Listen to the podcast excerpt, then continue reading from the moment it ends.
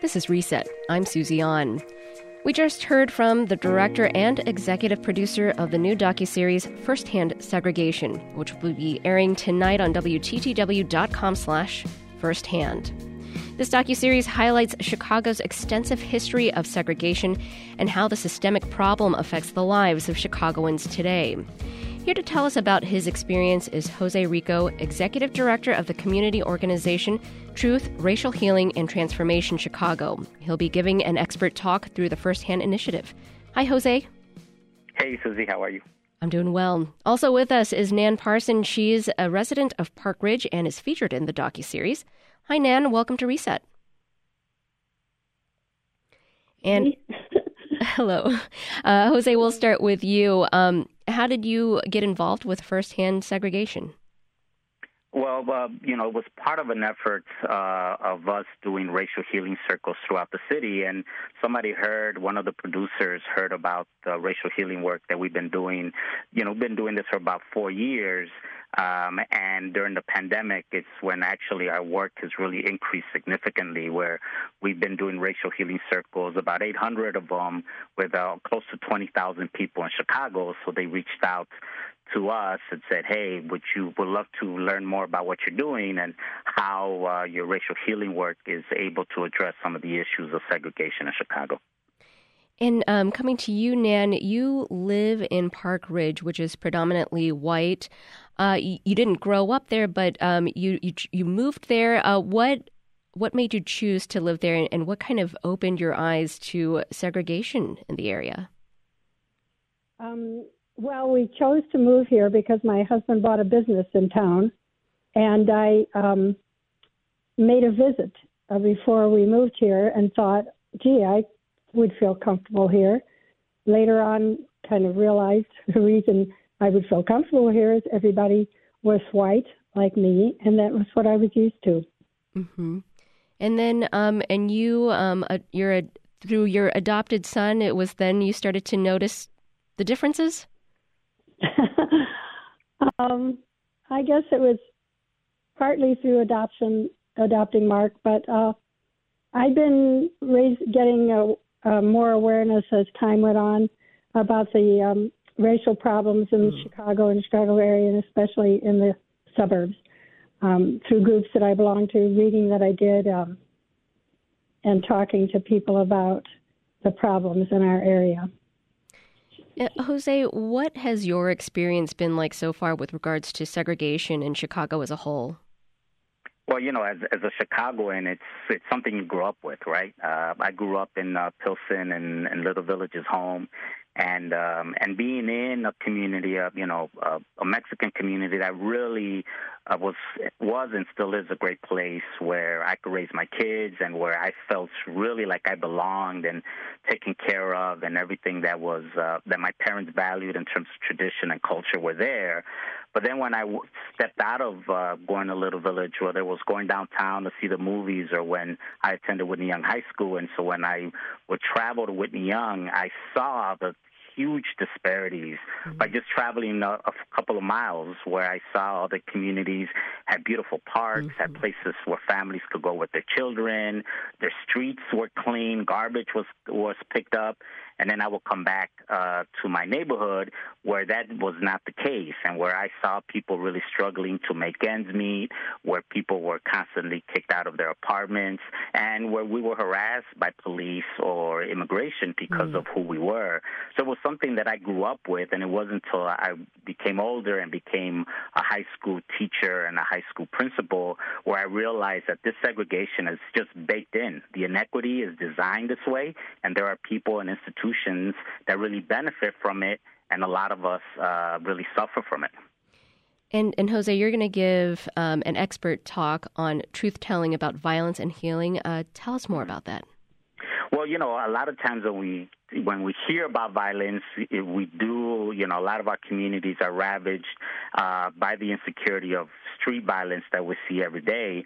But we also need to understand that, you know, two thirds of our city, mostly black, brown, and indigenous people, see the violence of not being able to provide basic needs in their home, even though they have a job, or, you know, cannot own a house or in, you know, one paycheck away from being homeless because of the housing insecurity those things are violence also. Those are mm-hmm. things that you know many people in my community. I had my son who uh, was uh, was victimized by some crossfire and some gunshots in my neighborhood a couple years ago, and I could not get him to see a mental health uh, mm. practitioner for over two years.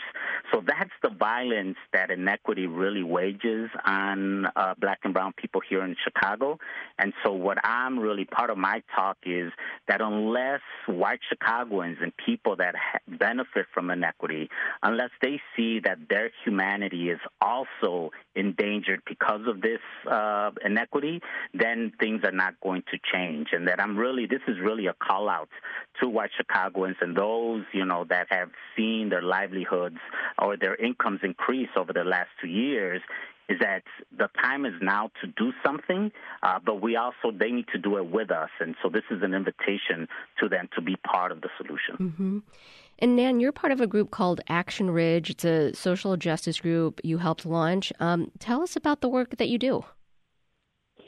Um, sure. Um, well, I'm really hopeful that this group of white people can step up. We are doing our best to step up to change the situation that Rico just described mm-hmm. so well. Um, Action Ridge is a social justice group, as you mentioned. We were started five years ago. I and a colleague began the group to try to um, make a difference. We saw that the inequities that exist are so uh, extreme and so wrong. Um, so we Action Ridge meets once a month. We hear speakers. We uh, view videotapes, films, and so on to educate ourselves. And then we talk about ways that we can make a difference. Once a week, we uh, send out a, a call to action to our over 400 participants now, uh, and we have six um, groups of uh, committees that focus on different areas of uh, that are that affect injustice and inequality.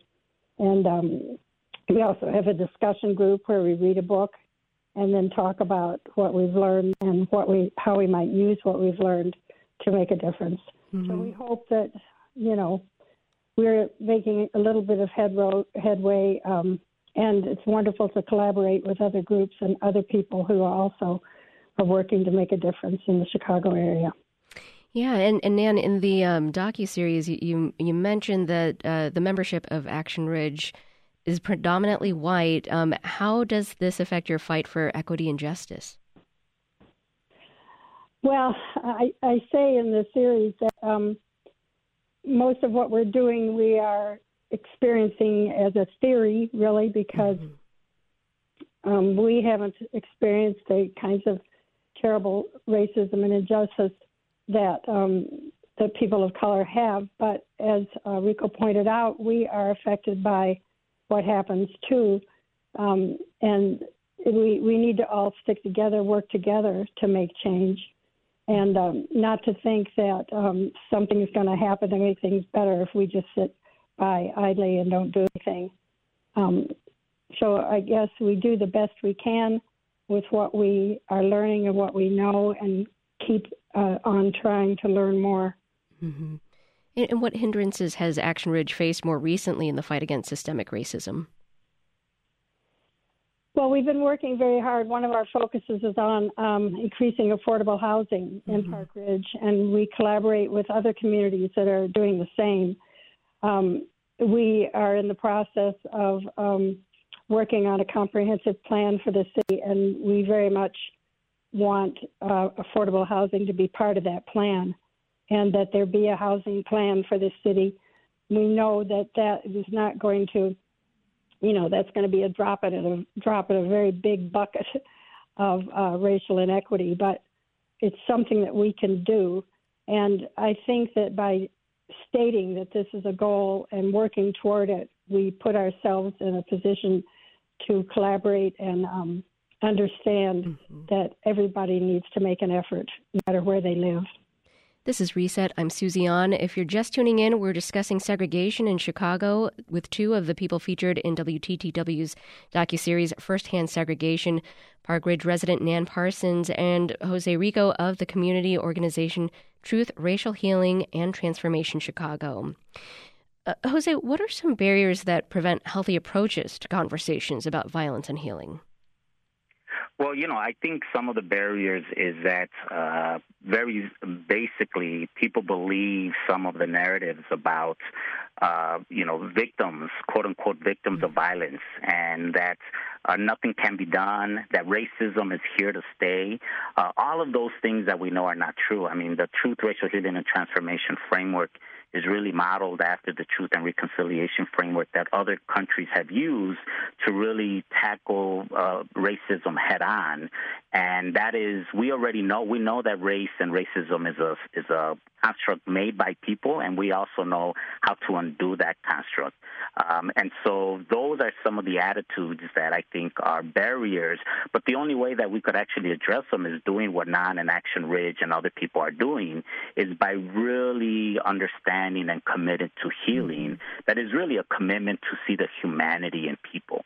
And I think one of the barriers that we have is that, uh, you know, right now during this period in time, we do not have those experiences and those connections with people that we think are like others that we otherize or that we see mm-hmm. as victims or as we see as the victims of racism, well, we need to understand that we are all part of this sacred human family. And the only way we're going to really address racism is oftentimes we need to look within ourselves and see how is it that we could undo some of these racist narratives that we, all of us have and really uh, commit to healing, not just from a, a, feeling and an emotional sense, but also healing means the repair of the harms of racism, what often means policy change and also means allocation of resources, particularly to communities like Native American, African American, and Latino communities that so much wealth has been taken from them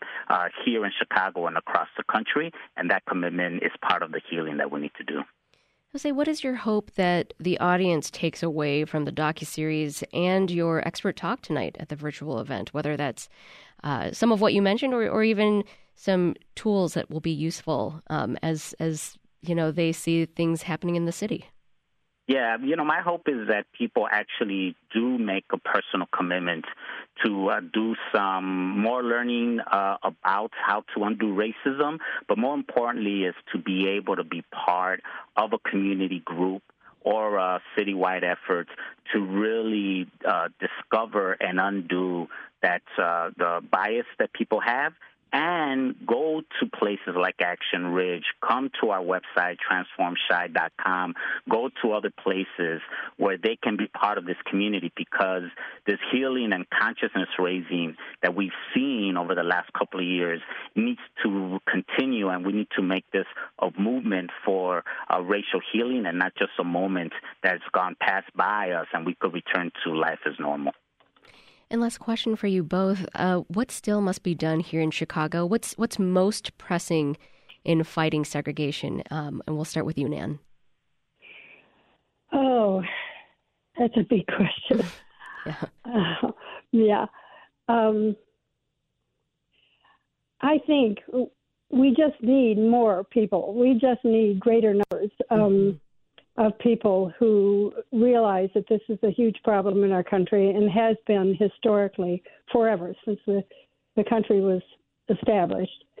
Um, and um, I think the strength in numbers is really important. I think what Jose just said about, you know, finding a way to join together, no matter where you live, to make a difference is really important. I mean, even if you can only uh, read a book or tune in to a um, a podcast or whatever. Um, mm-hmm. That we that that's the biggest issue. We need we need more mm-hmm. more more people of all races, colors, places mm-hmm. that they live to join us.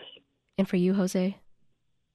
I believe our city and our country needs to go through a truth, racial healing, and transformation process where we could all really engage in the experiences that Nan and others have participated in, where although we had 15 to 18,000 people participate in racial healing circles and really make uh, community commitments to each other of how they were going to stand up for racism, we need that number to be hundreds of thousands and 1000000s mm-hmm.